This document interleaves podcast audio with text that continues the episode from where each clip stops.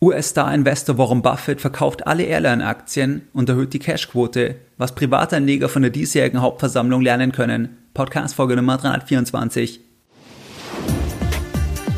Herzlich willkommen bei Geldbildung, der wöchentliche Finanzpodcast zu Themen rund um Börse und Kapitalmarkt. Erst die Bildung über Geld ermöglicht die Bildung von Geld. Es begrüßt dich der Moderator Stefan Obersteller. Herzlich willkommen bei Geldbildung, schön, dass du dabei bist. Jeden Sonntag, da halten über zehntausend clevere Privatanleger meinen wöchentlichen Geldbildung-Newsletter.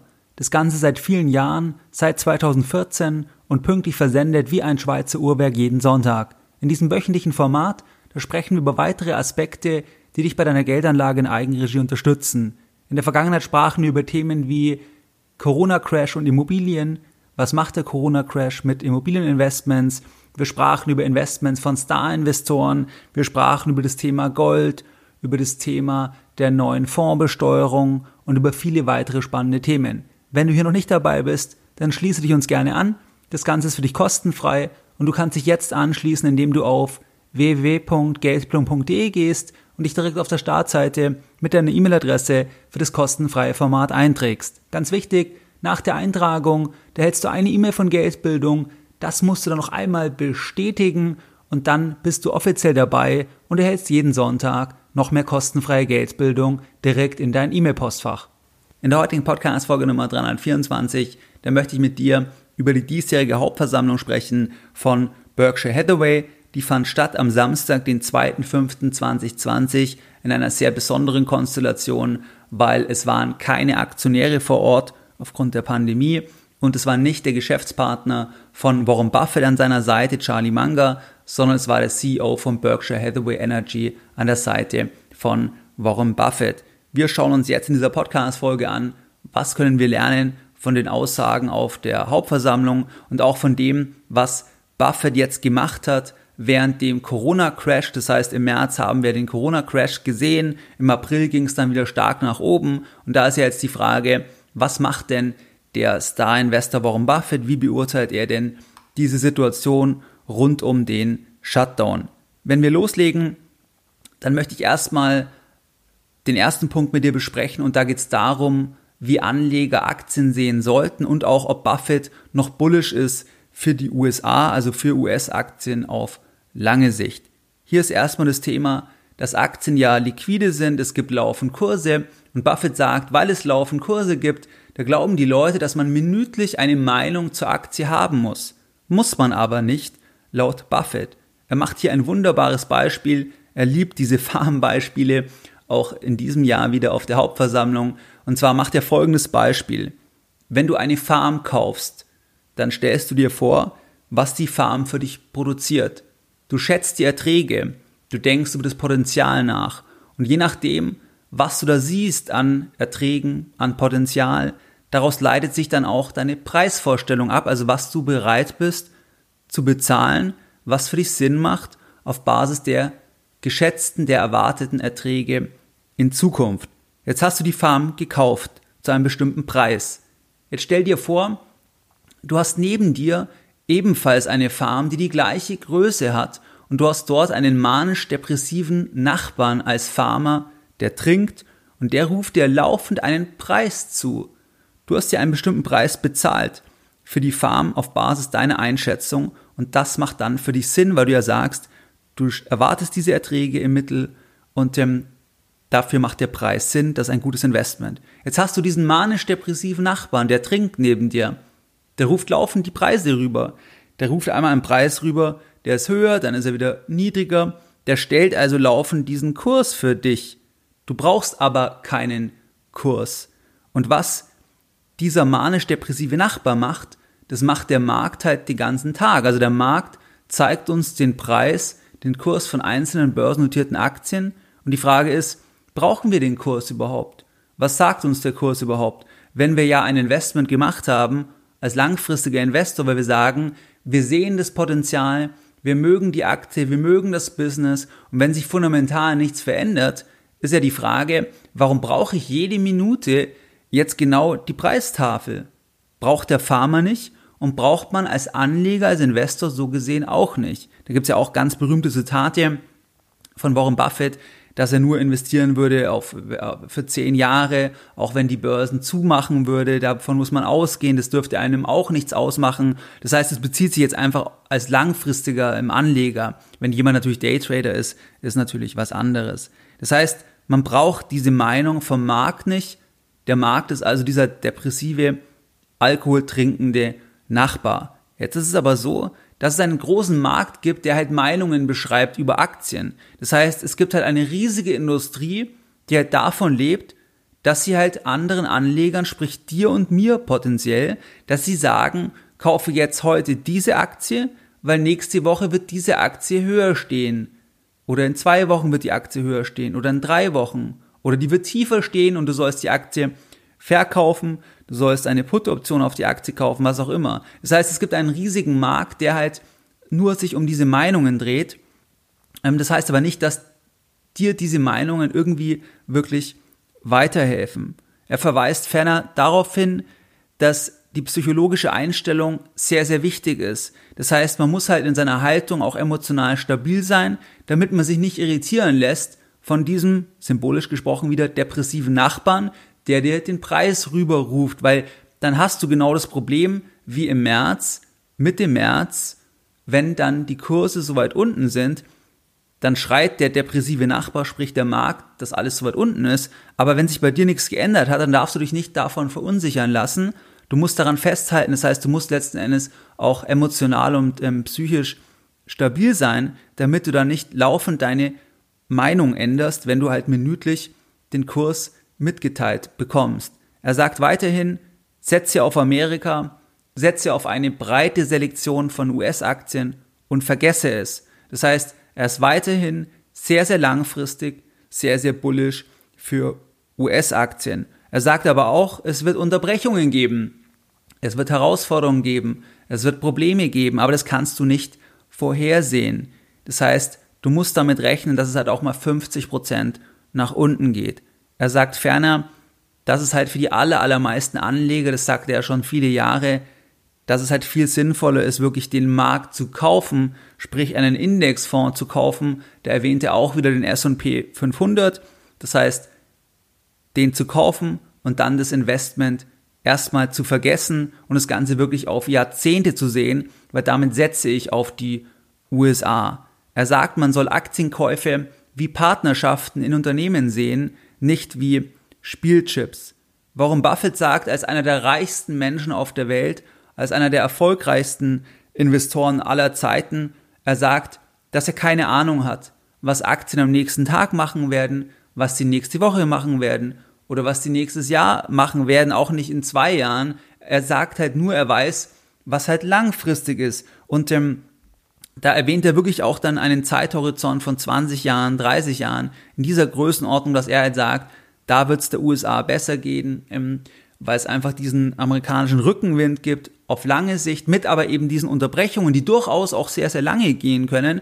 Das heißt, er verweist da ganz am Anfang auch auf die Weltwirtschaftskrise. Das heißt, wie viele Jahre, Jahrzehnte man da gebraucht hätte, um dann beim Dow Jones eigentlich wieder auf Null ähm, gewesen zu sein. Das heißt, sowas kann man auch nicht vollkommen ausschließen. Das heißt, er redet da wirklich von Jahrzehnten. Das ist ganz wichtig als Anleger, weil Warren Buffett hat da nicht gesagt, jetzt am Samstag, dass in fünf Jahren der Aktienmarkt höher steht. Nicht mal in zehn Jahren hat er das erwähnt, sondern er hat wirklich davon Jahrzehnten immer gesprochen, weil sowas wie die Weltwirtschaftskrise, wir sind zwar jetzt in einer, in einer völlig anderen Zeit, aber dass die Kurse mal sehr, sehr lange nicht neue Höchststände erreichen, das konnte man da zwischen den Zeilen klar rauslesen, dass er das auch in keiner Weise ausschließen kann, weil ganz am Anfang beschreibt er eben sehr, sehr lange das ganze Thema der Weltwirtschaftskrise und wie lange man da im Minus gewesen wäre. Und keiner kann ausschließen, was die Zukunft bringt. Das betont er auch ganz oft, dass er nicht weiß, was die Pandemie, was der wirtschaftliche Stopp, was das noch alles auslösen wird. Und er glaubt, niemand weiß es letzten Endes.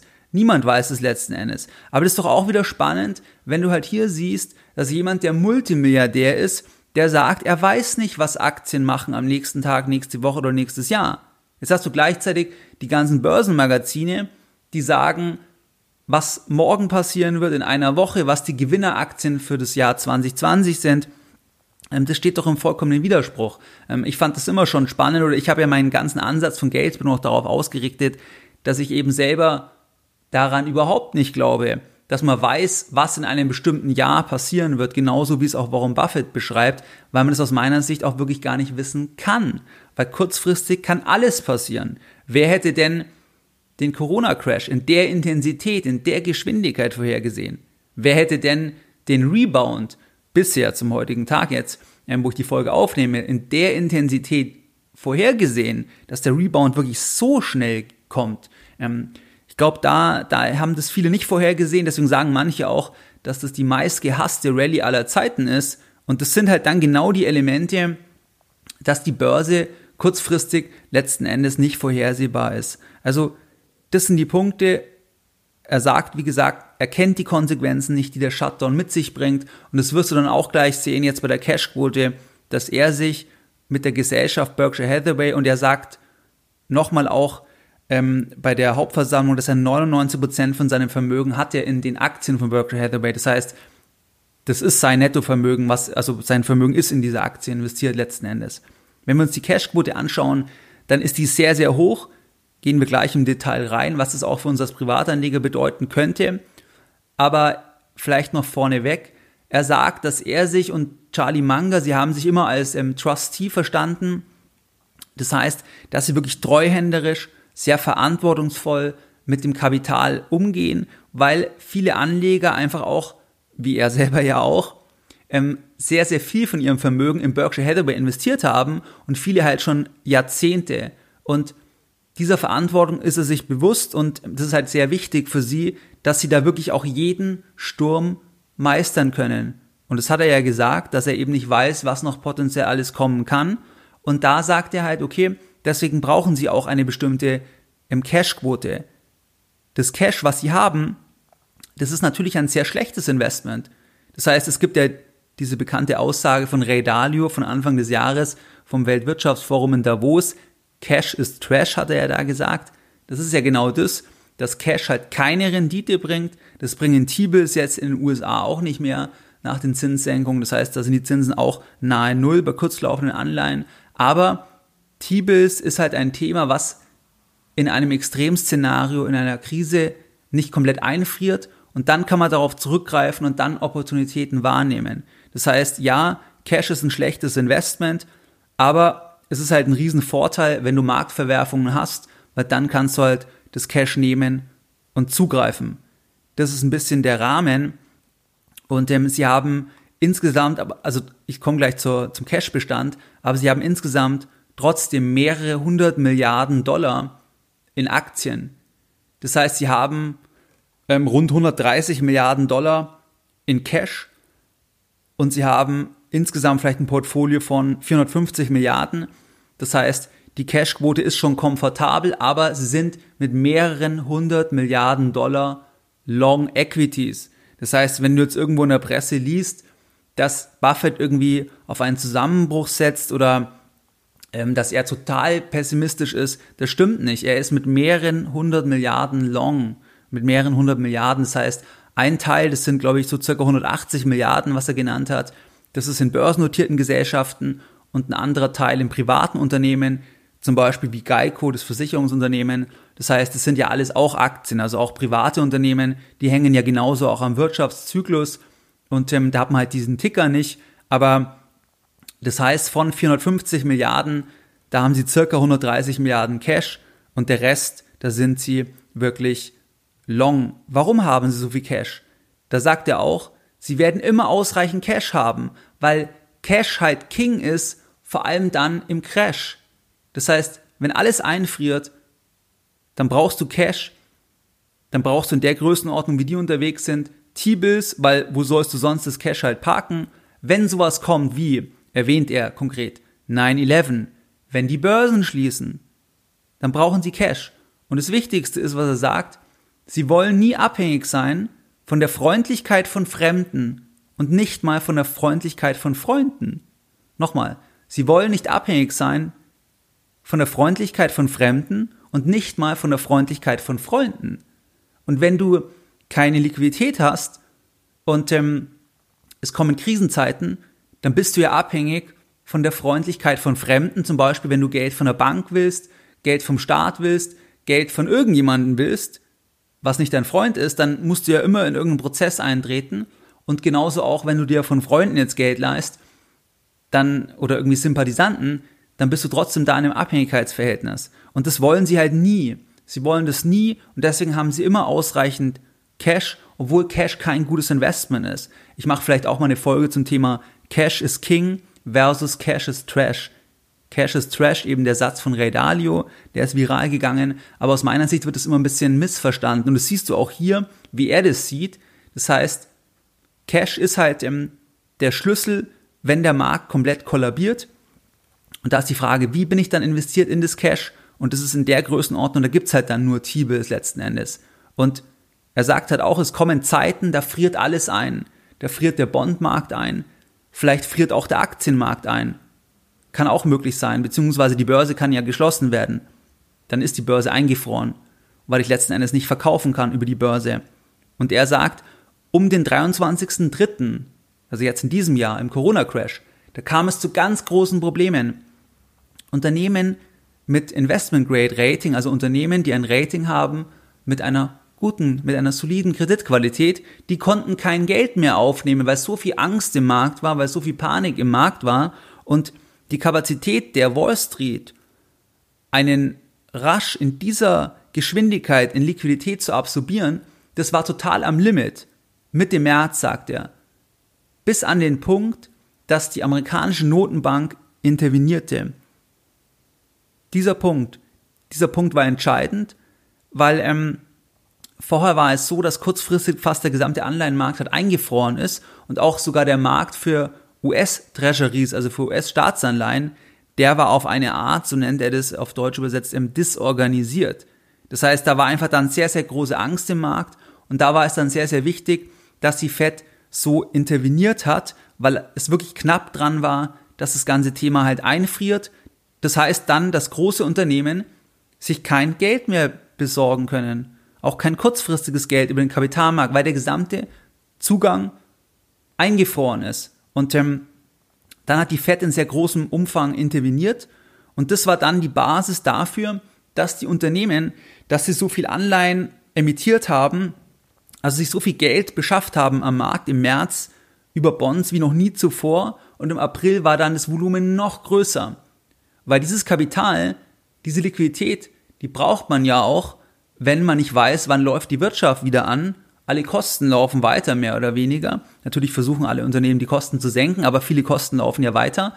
Da war das halt dann extrem wichtig, dass da die Unternehmen nochmal richtig schön Liquidität aufnehmen konnten. Und durch die Intervention der Fed, da gingen die Spreads runter. Das heißt, dass die Risikoaufschläge runtergegangen sind, dass Unternehmen sich zu vernünftigen Konditionen refinanzieren konnten. Und all, und, und all das wäre nicht möglich gewesen, diese ganzen Emissionen, wenn die Fed nicht interveniert hätte, weil dann hätte der Markt die Emissionen gar nicht aufgenommen, gar nicht, gar nicht absorbiert, beziehungsweise nur zu Konditionen, was dann die Unternehmen sich nicht leisten können. Und es ging hier wirklich jetzt um, auch um, um Investment-Grade-Ratings, dass die Fed dann am Ende das sehr groß aufgefahren hat. Das heißt, dass sie dann auch Anleihen kauft, die Non-Investment-Grade-Rating haben. Das hing ja auch damit zusammen, dass teilweise dann Investment-Grade-Anleihen halt abgestuft wurden wegen, der, wegen dem wirtschaftlichen Ausblick und dann, ähm, dann hat man halt gesagt, man kauft die halt auch mit. Da gibt es ja viele, viele Kritikpunkte. Aber was ich spannend fand, was Buffett sagt, dass diese Ausweitung der, der Bilanz von der Notenbank, was wir ja auch in der Eurozone haben, dass keiner weiß, was sind da genau die Konsequenzen. Das heißt, dass man diese Bilanzen jetzt so extrem aufbläht. Was sind da die Konsequenzen? Ähm, wird es irgendwann zu einer Inflation führen? Was sind die Konsequenzen? Das weiß man letzten Endes nicht genau. Also zu was wird es ganz genau dann führen? Aber man weiß halt, was sind die Konsequenzen, wenn die Notenbank das nicht getan hätte. Wenn die Notenbank das nicht getan hätte, dann, dann hätte man ein Riesendesaster gehabt. Das heißt, das finde ich auch immer ein bisschen, ich sehe auch sehr viel kritisch bei den Notenbanken, aber die Frage ist ja immer, was wäre die Alternative gewesen? Also was ist die Alternative zu dem Thema, wenn der Kreditmarkt für Unternehmen auch mit einem guten Rating einfriert, was ist die Alternative, wenn die F E D jetzt sagt, wir machen nichts, also wir erweitern nicht die Bilanz um Billionen, um dann da reinzugehen, das Signal zu senden, die Zinsen zu drucken, die Liquidität wiederzubringen. Was ist denn die Alternative? Wenn man das nicht macht, dann bricht halt alles sofort zusammen. Das heißt also auch diese Argumentation, dass die Notenbanken alles falsch machen, ist halt auch mal ein bisschen einseitig, weil die Frage ist, was sind die Konsequenzen bei dem Weg, wenn man das halt nicht macht? Das heißt, letztlich ist die Notenbank halt gezwungen, auf eine Art ähm, sowas zu machen. Buffett sagte auch, dass man jeden Donnerstag sich die Balance Sheet anschauen kann von der amerikanischen Notenbank, verlinke ich dir auch in den Shownotes. Das heißt, was die F E D gemacht hat, das sagt Buffett, das war im Vergleich zu Mario Draghi, sein Whatever It Takes, das war ein Whatever It Takes hoch zwei. Wenn wir uns jetzt mal die, die ähm, Renditen anschauen, dann ist es aber so, dass die jetzt wirklich über hundert Milliarden haben. Also wenn wir sagen, die haben hundertdreißig Milliarden Cash per dreißigster vierter und die haben ein vierhundertfünfzig Milliarden Marktportfolio, dann haben die ungefähr achtundzwanzig Prozent Cash. Das heißt, wirklich ein signifikanter Anteil von dem Portfolio ist Cash. Und bei den T-Bills, da habe ich nachgeschaut, da bekommt man null Komma eins Prozent pro Jahr. Das wäre dann das Pendant zu, zur Bundesanleihe, zu kurzlaufenden Bundesanleihen. Da liegen wir im Minusbereich, minus null Komma fünf, minus null Komma sechs Prozent. Aber ja, das ist nicht befriedigend. Das ist ja auch das, was Buffett oft vorgeworfen wird. Warum investierst du das Geld nicht? Wenn du das Geld nicht investierst, dann generierst du eine Underperformance, weil ja Cash keine Rendite bringt. Bei Aktien habe ich ja die Chance. Aber wenn halt mal wirklich eine Riesenkrise kommt, dann kann er das Geld oder einen Teil davon wirklich auch investieren. Wenn wir uns jetzt die Zahlen anschauen, also im März haben die Folgendes gemacht, und zwar haben die minimal Aktien gekauft und sie haben ein bisschen eigene Aktien zurückgekauft. Das heißt, sie haben den Corona-Crash, da haben sie eigentlich gar nichts gemacht letzten Endes. Das heißt, sie haben da für ca. vier Milliarden Aktien gekauft, was für die Portfoliogröße vierhundertfünfzig Milliarden eben fast nichts ist. Ähm, dann haben sie für eins Komma sieben Milliarden im März eigene Aktien zurückgekauft und für zwei Milliarden haben sie ca. Aktien verkauft. Bei den Käufen, das ist halt ganz interessant, also diese, diese ähm, vier Milliarden, da waren auch noch Airlines dabei. Und du siehst es ja im Titel, kommen wir gleich noch dazu, Buffett hat alle Airline-Aktien verkauft. Aber am siebenundzwanzigster zweiter zweitausendzwanzig, da hat er, oder einer der Investmentmanager, da hat er bei Delta Airlines, da hat er noch für fünfundvierzig Millionen zugekauft, am siebenundzwanzigster zweiter Das heißt, wenige Wochen vor der kompletten Eskalation. Das zeigt dir halt auch ein bisschen, dass auch die das nicht auf dem Schirm hatten, was dann da alles kommen wird. Also der Shutdown, wie lange das gehen wird, was das dann wirklich für die Airline-Industrie bedeuten wird. Das heißt, dass man, dass die das da noch nicht gesehen haben, sonst hätten die am siebenundzwanzigster zweiter sicher nicht für fünfundvierzig Millionen Dollar Delta Airlines Aktien gekauft, weil ähm, da ist man nicht davon ausgegangen, dass dann, ähm, dass sie das dann wenige Wochen später für viel weniger wieder verkaufen und auch alle anderen Aktien. Das heißt, die haben ja ähm,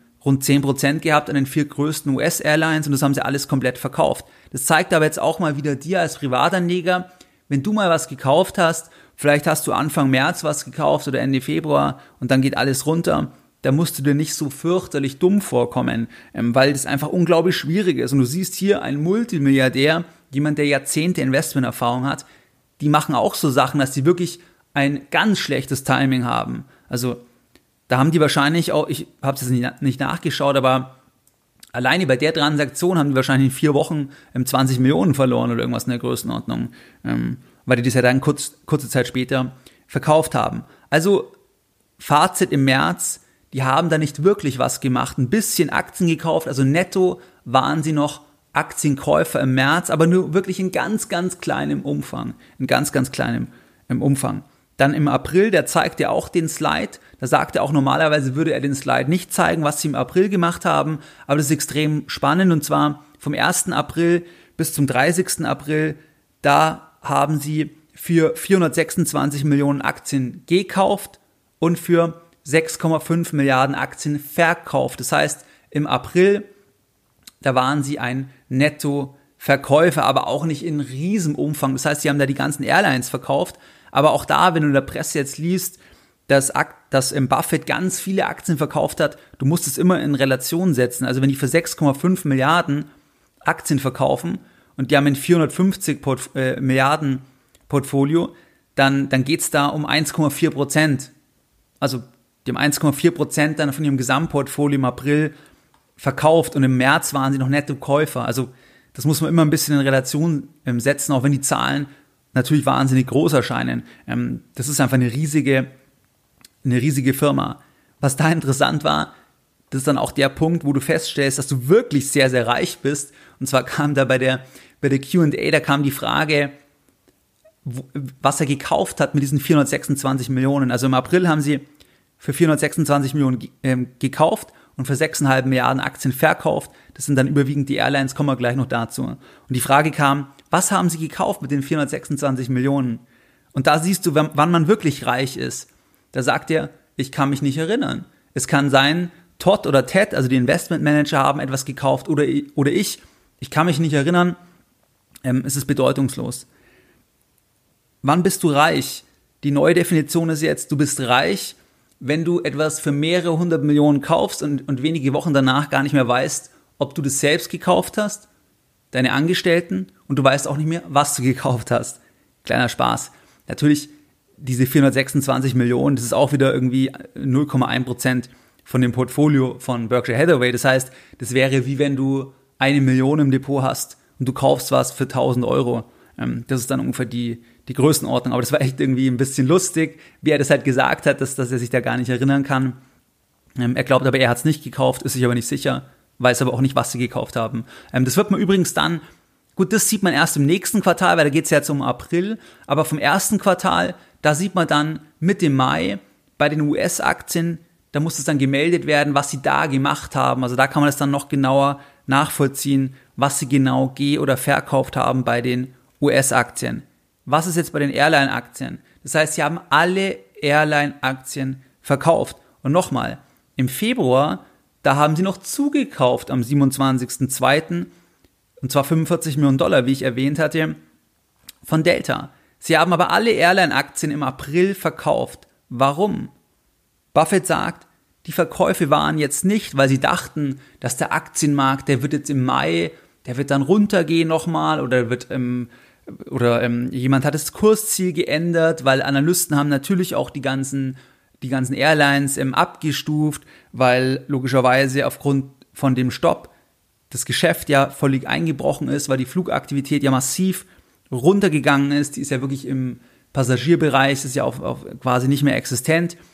Also nicht deswegen haben sie das verkauft oder weil die erwarteten Gewinne runtergehen, sondern weil, sie, weil er einfach festgestellt hat, er hat einen Fehler gemacht.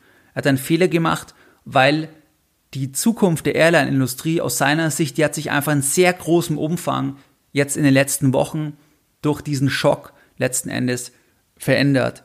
Sie haben ca. zehn Prozent der vier größten Airlines gekauft gehabt. Das waren ca. sieben bis acht Milliarden Dollar, was sie für diese Airlines bezahlt haben, jeweils für die Anteile, für die zehn Prozent ca. im je Airline. Und sie haben da so gerechnet, dass sie also sieben bis acht Milliarden zahlen. Die Position haben sie über eine längere Zeit aufgebaut und sie haben ungefähr gerechnet, dass sie circa eine Milliarde Earnings bekommen, also für diese sieben, acht Milliarden. Das heißt, da siehst du auch, wenn du das als K G V sehen würdest, dass sie da ungefähr mit dem K G V sieben, acht rechnen. Und bei den Earnings, da geht es jetzt nicht um das, was sie als Dividende bekommen für die zehn Prozent, die sie jeweils halten an den Airlines, sondern was sie an Dividende bekommen, ja, aber auch was an Retained Earnings dahinter steht. Das heißt, dass das ungefähr eine Milliarde ist. Also sie rechnen da immer so, wie wenn sie das Ganze, wie wenn, wenn ihnen die gesamte Firma halt gehört. So haben sie gerechnet. Und sie haben auch eigentlich gedacht, dass das Ganze schwankt, weil das Airline-Business ist sehr, sehr, ein sehr, sehr schwieriges Business. Aber sie sind davon ausgegangen, dass die Erträge eher steigen werden über einen längeren Zeitraum. Das ist eigentlich das Thema. Diese Einschätzung, die hat sich jetzt aber radikal verändert. Die Airline-Industrie, die hat sich jetzt in sehr, sehr großem Umfang verändert. Warum? Einmal sagt Buffett, dass jede Airline, also von diesen vier Airlines, und zwar von Delta, American, Southwest und United Continental, jede, jede Airline, die muss jetzt circa zehn bis zwölf Milliarden Dollar mal mindestens sich an Geld leihen und ähm, dieses Geld muss ja zurückbezahlt werden. Und wenn es zurückbezahlt werden muss, dann reduzieren sich natürlich die Earnings über, über eine lange Zeit. Und ähm, dadurch reduziert sich einfach die Upside. Vielleicht werden neue Aktien ausgegeben oder andere Instrumente. In jedem Fall das Geld, was man sich jetzt leiht, damit man jetzt die Löcher stopfen kann, weil wir diesen Stopp haben, das fehlt dann über Jahre, über einen langen Zeitraum und reduziert die Earnings. Und wenn es die Earnings reduziert, ist die Gesellschaft automatisch weniger wert. Das ist die eine Seite. Die zweite Seite ist, was Buffett sagt, dass er nicht weiß, ob in ein paar Jahren wieder so viele fliegen werden wie letztes Jahr, wie zwanzig neunzehn. Kann sein, kann aber auch nicht sein. Die Zukunft der Airlines, die ist für Buffett viel unklarer. Das heißt, er hat da kein Gefühl. Wie lange wird es dauern? Weil die Psychologie kann sich auch verändern. Vielleicht haben die Menschen, ja, vielleicht fliegen die weniger, vielleicht machen die mehr einfach wirklich über Videokonferenzen. Das heißt, die ganzen, diese, diese Fundamentals haben sich einfach deutlich verändert. Dann sagt Buffett, dass das Airline-Business ja generell auch das Problem hat, dass selbst wenn das Business um siebzig oder achtzig Prozent zurückkommt, dann verschwinden ja die Flugzeuge nicht. Das heißt, man hatte vorher die Kapazität zum Beispiel auf hundert Prozent zwanzig neunzehn und jetzt ist es, sagen wir, auf fast null Prozent im Passagierbereich. Und selbst wenn es zurückkommt, dann gibt es halt eine riesige, eine riesige Überversorgung an Flugzeugen und das ist ja auch nicht unbedingt vorteilhaft für die Ertragssituation. Also so beurteilt er das. Das heißt, dass sich wirklich die fundamentalen Daten so geändert haben, dass man gar nicht mehr sagen kann, wann wird das wieder. Also das ist einfach zu unklar, die Zukunft letzten Endes. Was ich da spannend finde, weil ich habe das auch bei Deutschen oder bei der Lufthansa sehe ich das zum Beispiel ähnlich. Wie sollst du wissen, was die Aktie wert ist? Wie sollst du das wissen? Du weißt ja die Daten gar nicht. Wir wissen ja gar nicht, wann kommt das, also wann werden Leute wieder fliegen? Wie werden Leute dann fliegen? Wird die Auslastung viel geringer sein, weil man zum Beispiel mehr Abstand halten muss? Und es ist ja gar nicht die Frage, ob man dann sagt, ist es nötig oder ähm, muss man das unbedingt machen, wenn das so kommt, dass man halt sagt, die Flugzeuge dürfen nur noch weniger ausgelastet werden, dass man mehr Platz hat und so weiter, dann, dann, dann kann sich einfach das ganze Bild langfristig verschieben. Und woher sollst du dann wissen, ob jetzt der Preis, ob das jetzt sinnvoll ist, die Aktie zu kaufen? Du hast ja gar keine Wertvorstellung, weil du die relevanten Daten gar nicht kennst und auch die Psychologie, also von den Menschen, ob sie überhaupt wieder fliegen wollen. Und wenn du dir anschaust, was viele Privatanleger machen, die haben gerade auch diese Aktien, da sind die besonders scharf drauf, halt solche Aktien, die sehr, sehr stark gefallen sind. Aber die entscheidende Frage ist immer, nicht ob die Aktie gefallen ist, sondern ob letzten Endes, ob die Ertragsseite sich nachhaltig verändert hat. Und ähm, Warren Buffett sieht halt da die Ertragssituation langfristig in Gefahr und zieht dann lieber die Reißleine letzten Endes. Natürlich kann es auch sein, er irrt sich, sagt er auch. Er wünscht natürlich auch, dass es eigentlich, dass es schneller zurückkommt. Aber das ist halt für ihn kein, kein Investment mehr in dem Sinn, was er, was er spannend findet. Was ich da auch interessant fand, dass er gesagt hat, weil im März sind die Aktien ja auch so stark gefallen. Ähm, also auch von den, von den Airline-Aktien besonders. Da sagt er auch, sie fühlen sich nicht wegen dem Aktienpreisverfall arm, sondern das Entscheidende ist, was passiert mit den fundamentalen Daten. Das heißt, der Aktienpreisverfall ist das eine, weil es kann ja auch sein, einfach im Zusammenhang mit einem Crash fällt eine Aktie mit, obwohl die Ertragsseite eigentlich weiter passt. Nur dass der Markt, sprich wieder der Pharma, der depressiv ist, manisch-depressiv und Alkoholiker, also der, der Markt, dass der halt plötzlich das alles ganz anders sieht, aber dass eigentlich die fundamentalen Daten weiter, weiter passen. Aber im Falle der Airlines ist es so, dass halt die Aktienpreise gefallen sind, das ist das eine, aber die Ertragsseite ist mal mindestens genauso halt mitgefallen. Also das hat einen Grund, warum die Aktien so stark gefallen sind. Und er sagt dann auch, dass zum Beispiel Berkshire Hathaway ist in der Geschichte dreimal um fünfzig Prozent gefallen. Da war aber nichts falsch mit Berkshire, wo die Aktie um fünfzig Prozent gefallen ist. Also die Aktie war weiter gut. Trotzdem ist sie gefallen. Das heißt, wenn du eine Aktie hast, die um fünfzig Prozent gefallen ist, du bist langfristiger Investor, die Daten passen aber weiter, nur der Markt ist halt gerade in dieser Stimmung, dass das passiert ist, dann heißt es nicht, dass du dir Sorgen machen musst, sondern Sorgen musst du dir machen, wenn also die fundamentalen Daten, wie wenn du das gesamte Unternehmen hättest, wenn, wenn die schlecht sind. Weil du musst dir immer überlegen, wenn du das gesamte Unternehmen hättest, dann hast du den Ticker nicht. Und wenn die fundamentalen Daten passen, selbst wenn die wirtschaftliche Lage gerade schlecht ist insgesamt, aber deine Daten von deinem Business passen, dann würdest du dir null Sorgen machen.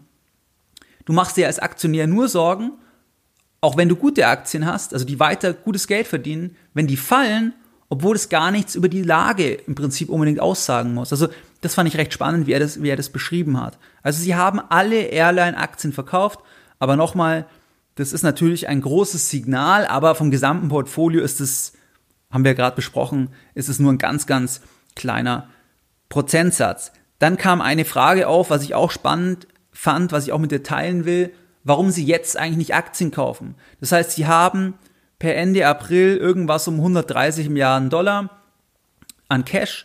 Und wenn sie jetzt vierhundertfünfzig Milliarden Portfolio haben, ein Teil börsennotiert, der andere Teil privat, wo man nicht genau weiß, was man der Wert ist, dann ist es ja schon eine große Cashquote. Warum haben sie jetzt nicht Aktien gekauft? Da sagt Buffett, sie bereiten sich auf alle Eventualitäten vor. Sie haben auch Schreckensszenarien, an die sie denken, also Worst-Case-Szenarien, die sich andere gar nicht vorstellen können. An die denken sie sich, an die denken sie aber auch, auf die bereiten sie sich auch vor. Die möchte er aber nicht nennen, weil wenn er sie nennt, dann erhöht er wahrscheinlich die Wahrscheinlichkeit, dass es dann eintritt, weil viele schauen ja auf ihn, so wie ich heute. Ich berichte ja auch darüber. Das heißt, was er sagt, hat ja einen Einfluss. Aber das ist mal ein Grund. Also sie bereiten sich auf alles vor. zweitausendacht, zweitausendneun, da sah man auch nicht alle Probleme am Anfang. Das heißt, erst über den Zeitverlauf haben sich dann die Schwachstellen offenbart und dann auch für neue Panikwellen gesorgt. Man sieht nicht alle Probleme am Anfang. Wir sind aber am Anfang, wenn du anschaust, der Corona-Crash, der März, wir sind jetzt Anfang Mai, das ist ja wenige Wochen. Also wir sind relativ wirklich am Anfang. Der zweite Punkt ist, dass sie bisher nichts Attraktives gesehen haben. Sie wurden angesprochen, bevor die amerikanische Notenbank intervenierte, am dreiundzwanzigsten dritten Da wurden sie angesprochen mit verschiedenen Deals, aber die waren für sie sehr, sehr unattraktiv. Da sagt Buffett, das kann sich sehr schnell ändern oder auch nicht. Sie sind aber bereit, etwas sehr, sehr Großes zu machen, im Umfang von zwanzig, dreißig, vierzig Milliarden. Ganz schnell, kurzfristig können sie das machen, wenn sie mögen, was sie sehen. Das wird auch irgendwann wieder passieren. Aber so lange warten sie halt, bis sie wirklich etwas sehen, wo sie so überzeugt sind und dann schlagen sie halt auch zu. Dann sagt Buffett, man sollte keine Aktien kaufen, wenn man nicht bereit ist, die Position sehr, sehr lange zu halten. Das heißt wirklich mal über zehn Jahre mindestens. Und wenn man halt psychologisch nicht in der Lage ist, wirklich diese Verluste von fünfzig Prozent auszuhalten, habe ich ja eben genannt. Er hat gesagt, das ist eine Geschichte von Berkshire. Da gab es dreimal die Situation, dass die Aktie von Berkshire um fünfzig Prozent verloren hat. Und an der Aktie war gar nichts falsch. Trotzdem hat die Aktie verloren, weil der Markt halt in einer sehr, sehr schlechten Stimmung war. Buffett sagt, er hat finanziell nie Angst gespürt. Also er ist sehr abgebrüht. Das heißt also, dass man einfach psychologisch da auch die richtige Einstellung haben muss. Das habe ich auch schon öfters gesagt. Aus meiner Sicht, wer nicht schlafen kann, wenn er Aktien hat, wer sich da unwohl fühlt, der sollte erstens natürlich die Aktienquote reduzieren und zweitens kann auch eine Erkenntnis sein, ich will keine Aktien. Das kann auch eine Erkenntnis sein. Eine völlig legitime Erkenntnis. Das heißt zum Beispiel ähm, Tim Ferriss von der vier-Stunden-Woche, der, der hat mal gesagt, ähm, dass er halt keine Aktien hält, weil er einfach damit nicht umgehen kann, dass man das immer verkaufen kann. Deswegen ist er lieber im Bereich Venture Capital unterwegs, als Business Angel unterwegs, weil da platziert er das Geld und dann kann er eh nicht mehr hin. Dann kann er gar nicht mehr hin.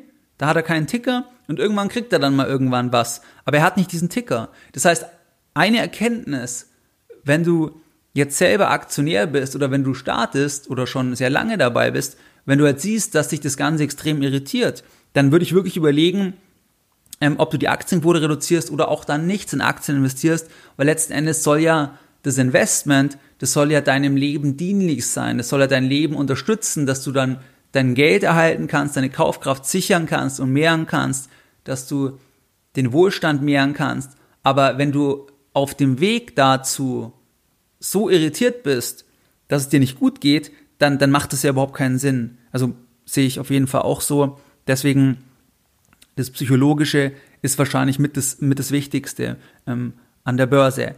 Dann, was ich auch spannend fand, das Thema Timing. Das heißt, zweitausendacht, zweitausendneun, da wird rückblickend ja so beschrieben, dass sie da sehr, sehr viel richtig gemacht haben, weil sie haben da ja sehr, sehr viel Kapital investiert. Das unterscheidet sich auch jetzt sehr stark von der aktuellen Marktphase im März, wo sie eben de facto fast gar keine Aktien gekauft haben und im April sogar Netto-Verkäufer waren durch die Airline-Verkäufe. Was da aber spannend ist, da sagt er, sie haben damals kein Statement an die Welt machen wollen als Investoren, dass wir sagen, ähm, wir stehen zu den Unternehmen oder ähm, wir, wir glauben an irgendwas, sondern sie haben einfach interessante Deals gesehen. Sie haben interessante Deals gesehen, die haben sie gemacht, zu interessanten Konditionen, wie sie es jetzt auch wieder machen würden und fertig. Sie wollten aber kein Statement irgendwie an die Welt senden. Was da auch dann interessant ist, er sagt halt, sie waren damals auch viel zu früh dran. Das heißt, das Timing war fürchterlich.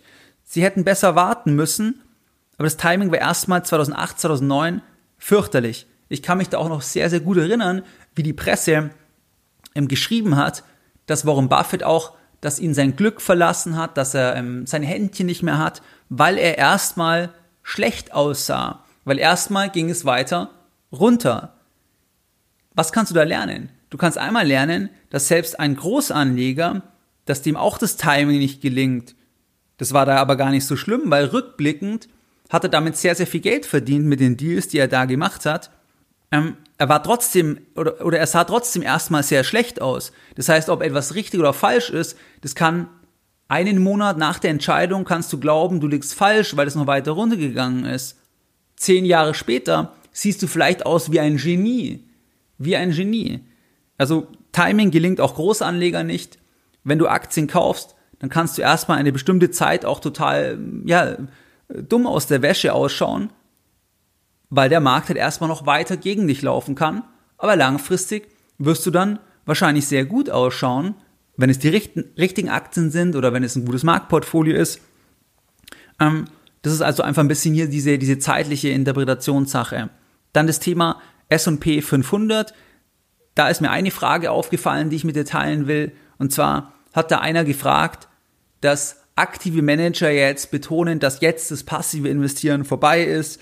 Das heißt, dass man den Markt kauft, das macht doch jetzt gar keinen Sinn mehr. Da gibt es ja dann immer unterschiedliche Erklärungen, sei es, weil die Schwankungen so groß sind oder aktive Manager können das Portfolio absichern, was auch immer. Da sagt Buffett, er hat sein Testament nicht geändert. neunzig Prozent geht in den Indexfonds, weil er eben nicht glaubt, dass die meisten Anleger letzten Endes die richtigen Aktien auswählen können, sondern dass es besser ist, man kauft einfach einen S und P fünfhundert Indexfonds. Da sagt er, wie soll das sein, dass die Ära vorbei ist? Man kauft ja einfach den Markt. Und wenn jemand sagt, die Ära von Indexfonds ist vorbei, dann macht das eigentlich gar nicht wirklich Sinn, weil du kaufst damit ja einfach den Markt und dann würdest du ja sagen, dass die U S A, dass du nicht bullish sein kannst für die U S A und da würde er vehement widersprechen. Das heißt, er verweist da darauf, dass letzten Endes sehr, sehr viele halt ein Interesse haben, dass man Argumente anführt, dass es halt nicht sinnvoll ist, den Markt zu kaufen, weil einfach in den ganzen Aktiven halt viel mehr Geld zu verdienen ist.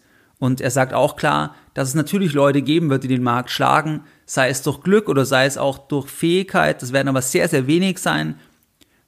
Aber es ist halt sehr schwer, das Ganze zu unterscheiden. Er verweist auch darauf, dass es halt viel, viel einfacher ist, auch den Markt zu schlagen, wenn man weniger Geld hat. Also wenn man jetzt in Anführungszeichen nur fünf Millionen zum Beispiel anlegt, ist es viel einfacher, wie wenn man, ähm, wie sie vierhundertfünfzig Milliarden Dollar oder was, An, an, an Vermögen hat. Das heißt, die Größe ist da ein Nachteil.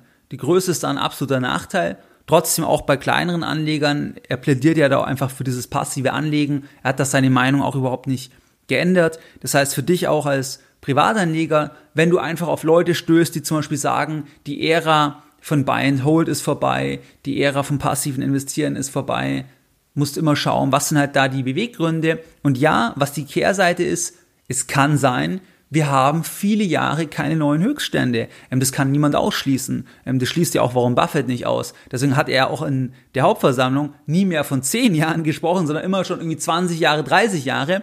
Weil ich glaube, ich habe das halt schon zwischen den Zeilen rausgelesen. Ich meine, die Bewertungen sind jetzt schon auch wieder sehr, sehr sportlich.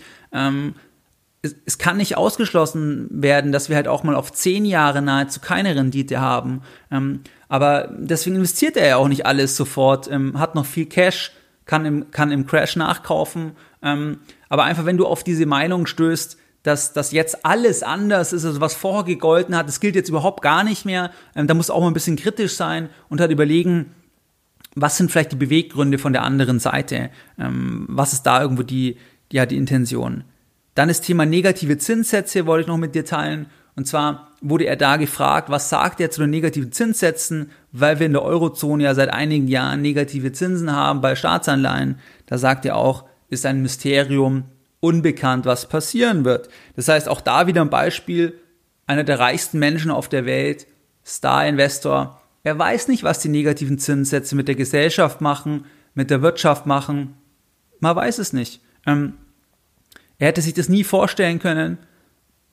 Vielleicht geht es noch länger, vielleicht kommt man irgendwann an eine Grenze. Aber man weiß es nicht genau. Ähm, und das ist auch wieder ein Unterschied, wenn du halt zu Leuten schaust, die ganz genau beschreiben, was alles ganz genau passieren wird. Ähm, das ist eine völlige Überschätzung der eigenen Kompetenz, weil die Wirtschaft ist komplex. Das heißt, was der Shutdown mit der Wirtschaft genau machen wird, was die negativen Zinssätze mit der Wirtschaft genau machen werden, niemand weiß das letzten Endes. Niemand weiß das und du siehst ja, wie Warren Buffett sich vorbereitet, indem er auch eine hohe Summe an Cash hat, auch wenn er da keine Zinsen bekommt, damit er aber für jede Situation gewappnet ist und trotzdem ist er ja auch long mit einem großen Teil von seinem Portfolio. Dann eine Frage, das ist jetzt auch die letzte Frage von der Hauptversammlung, die ich jetzt mit dir hier besprechen möchte und die Antwort, das war auch ganz spannend. Und zwar hat einer gefragt, ob die U S A pleite gehen könnte, beziehungsweise ob es möglich ist, dass die U S A einen, ja, einen, einen Default hinlegen muss auf die ausstehenden Schulden. Da sagt er, ja, was sagt er da? Da sagt er, das ist gar nicht möglich. Es ist nicht möglich, dass die U S A pleite geht. Warum ist das nicht möglich? Man hört doch ganz oft, das ist ja auch schon ein Thema, was jetzt nicht neu ist, dass die U S A doch pleite gehen könnte. Warum Buffett sagt, die U S A kann nicht pleite gehen. Warum kann die U S A nicht pleite gehen? Buffett sagt, wie kann man pleite gehen, wenn man Anleihen in der eigenen Währung druckt, Leute diese Anleihen kaufen und man selber die Druckerpresse im Keller hat. Wie kann ich dann pleite gehen?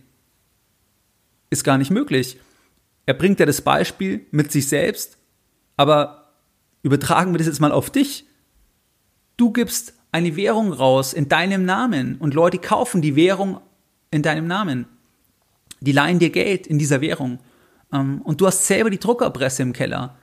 Du kannst also unbegrenzt diese Währung nachdrucken, wo du dir Geld von anderen geliehen hast, die dir Geld leihen, weil sie deiner Währung glauben. Jetzt ist die Frage, kannst du pleite gehen? Kann es sein, dass du die Währ- dass du die Anleihen, die du ausstehend hast, nicht bedienen kannst, wenn du selbst die Druckerpresse im Keller hast? Das ist ja nicht möglich. Du kannst einfach nachdrucken, du kannst so viel drucken, wie du willst. Das heißt, pleite gehen kann die U S A nicht in der eigenen Währung, weil das gar nicht möglich ist. Das Problem besteht, wenn man Schulden in einer fremden Währung hat. Dann besteht das Problem, weil was natürlich nicht garantiert ist, das ist die Kaufkraft. Die Kaufkraft ist überhaupt nicht garantiert.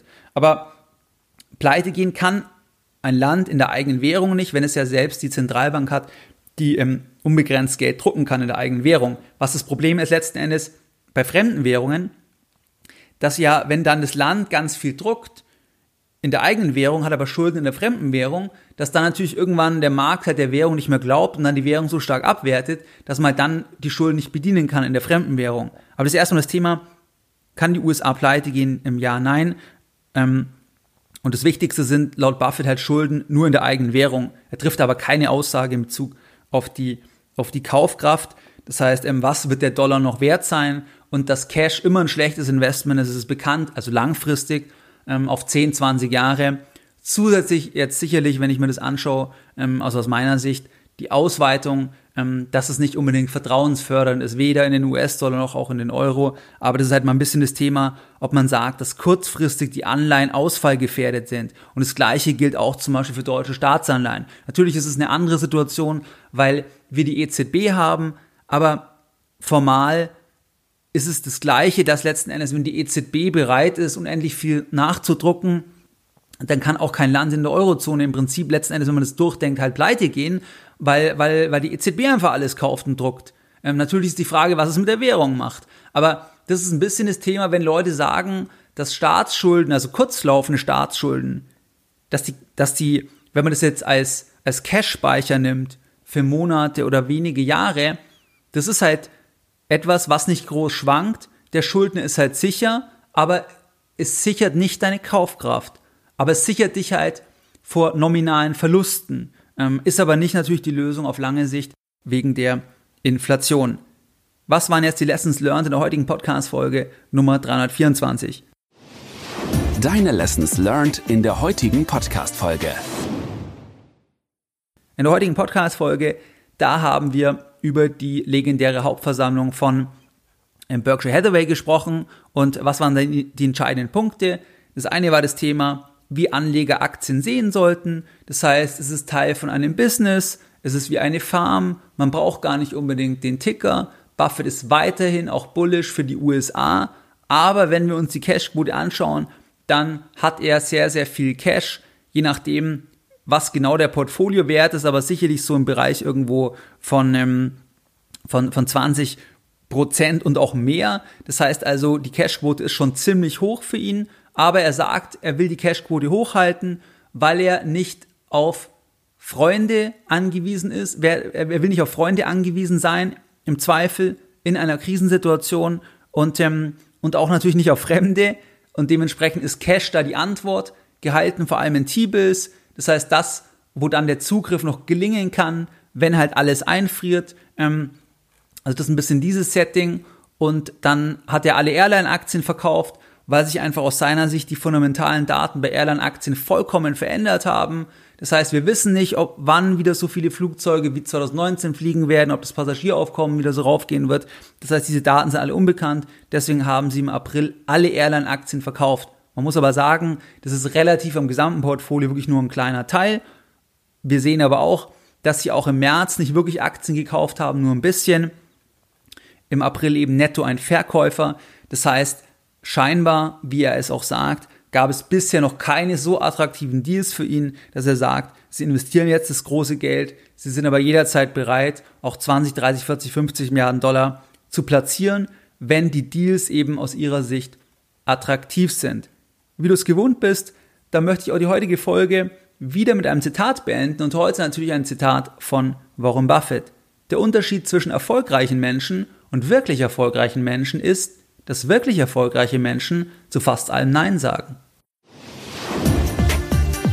Mehr Informationen zu Themen rund um Börse und Kapitalmarkt findest du unter w w w punkt geldbildung punkt d e. Und immer daran denken, Bildung hat die beste Rendite.